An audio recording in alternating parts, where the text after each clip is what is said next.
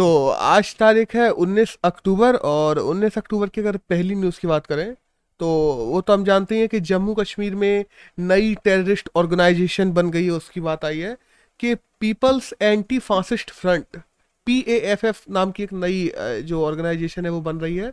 उसके आजकल वीडियोस भी वायरल हो गए हैं, लोग कह रहे हैं कि टारगेटेड जो किलिंग्स हो रही हैं जम्मू कश्मीर में, वो पी ए डबल एफ़ के द्वारा ही की जा रही हैं। और बाय द वे हमारी केंद्र सरकार ने साफ़ मना कर दिया है कि नहीं ऐसी कोई ऑर्गेनाइजेशन नहीं है ये सब झूठी केवल खबरें फैलाई जा रही हैं।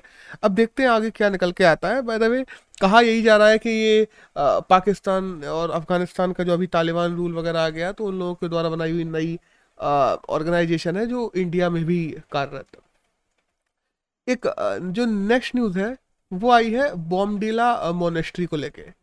हम लोग क्या ना बॉम्बडेला मोनेस्ट्री हम लोग जानते हैं कि अरुणाचल और तवांग की वो बेसिकली अरुणाचल में ही है। हम देखते हैं जब अरुणाचल से हम लोग तवांग के ओर जाते हैं तो अरुणाचल में ही तवांग जगह है तो वहाँ पे हम देखते हैं कि बॉम्बडेला पास भी है, उसको पास करके हम लोग तवांग मोनेस्ट्री पे जाते हैं।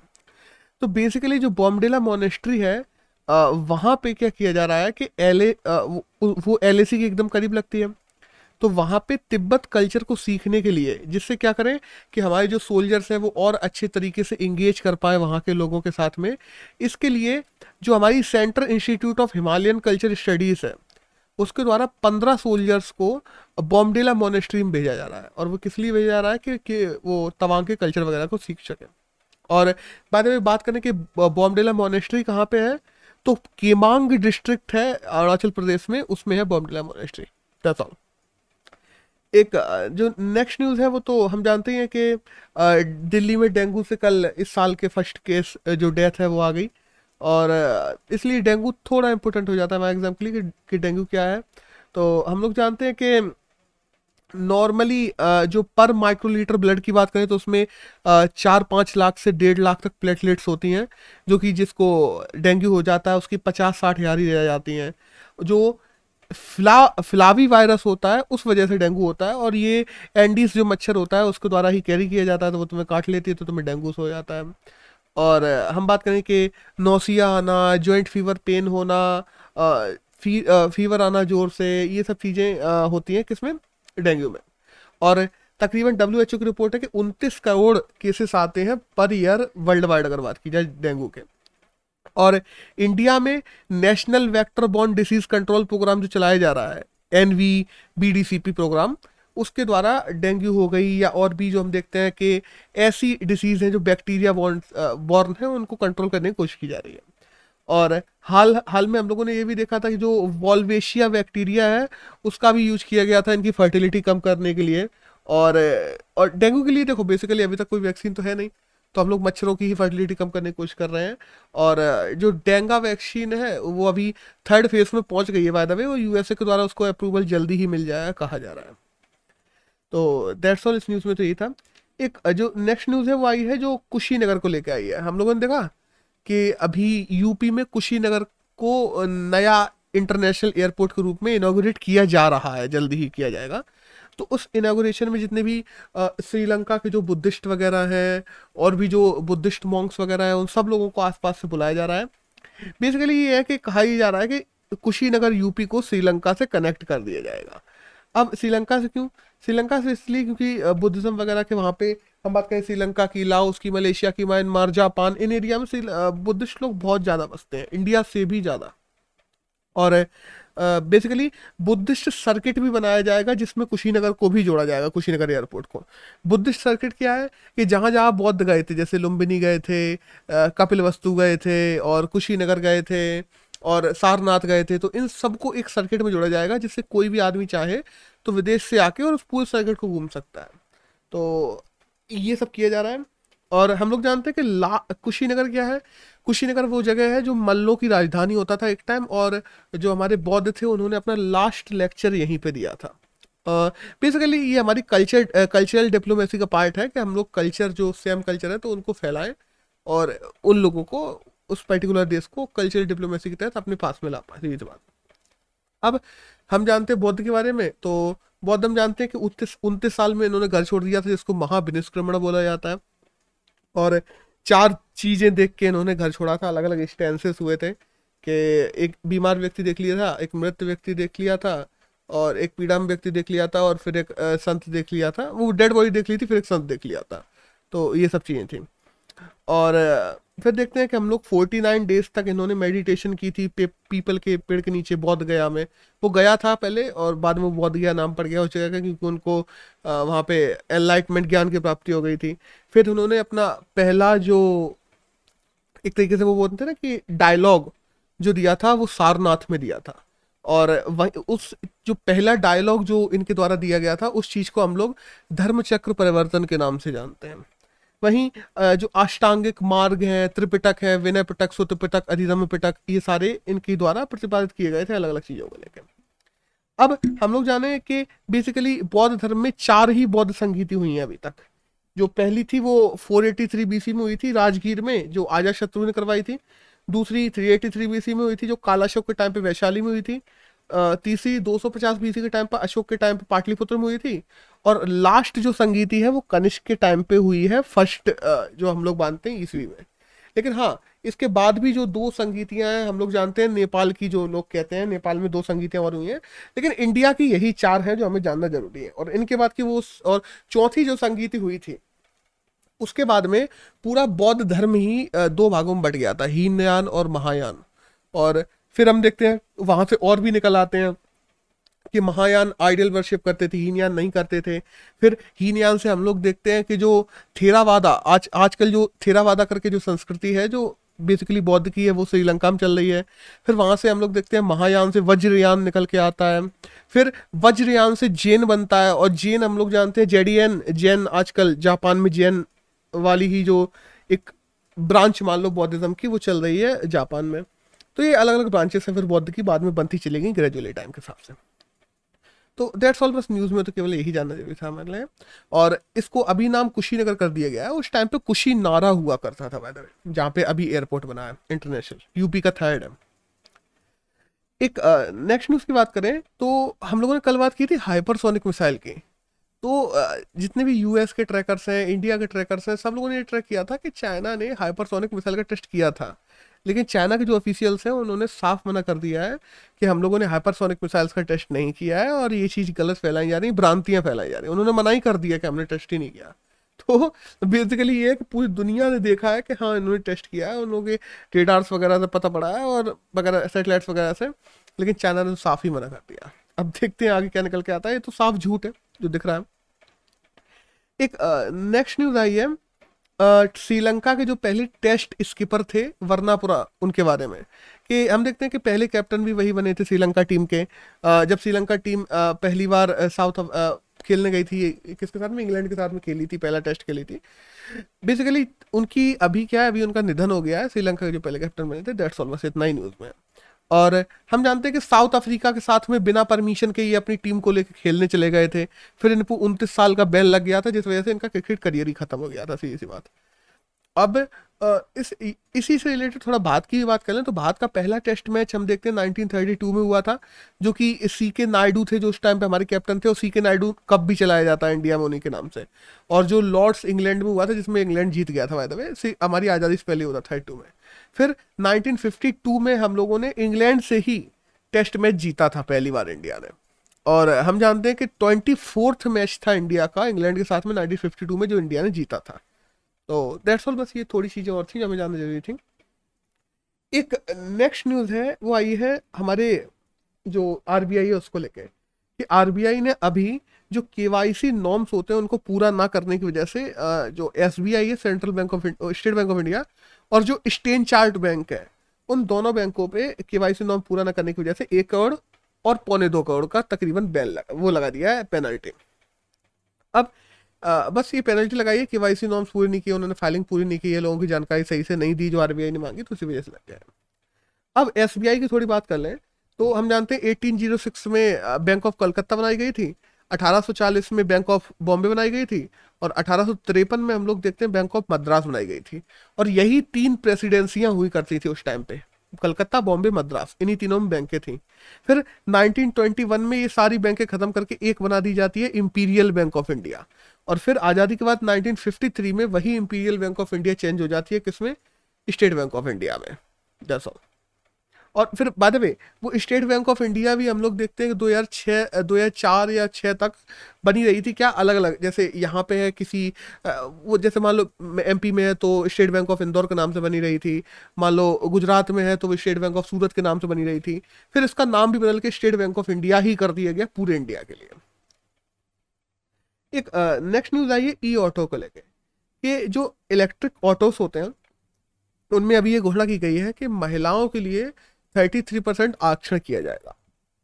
कि जितने भी इलेक्ट्रॉनिक इलेक्ट्रॉनिक ऑटोस बेचे जाएँगे, उनमें तैतीस परसेंट उन केवल और केवल महिलाओं को ही बेचे जाएँगे। मतलब जब पंजीकरण की बात आएगी तो पंजीकरण केवल महिलाओं के नाम से ही होने चाहिए तैतीस परसेंट ये कहा गया, अभी ये नई घोषणा कर दी है। अभी बाय द वे ये घोषणा है, ये लागू नहीं किया गया। इसके लिए कोई अभी नियम कानून नहीं निकला अब ये देखते हैं लागू हो पाता है कि नहीं हो पाता।